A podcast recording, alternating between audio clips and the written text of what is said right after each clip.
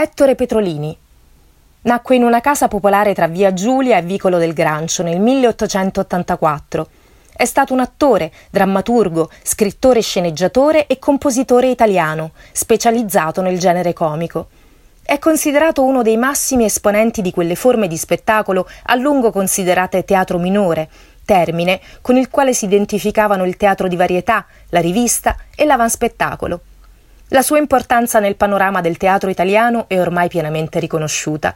Riassumendo in sé l'attore e l'autore, Petrolini ha inventato un repertorio e una maniera che hanno profondamente influenzato il teatro comico italiano del Novecento.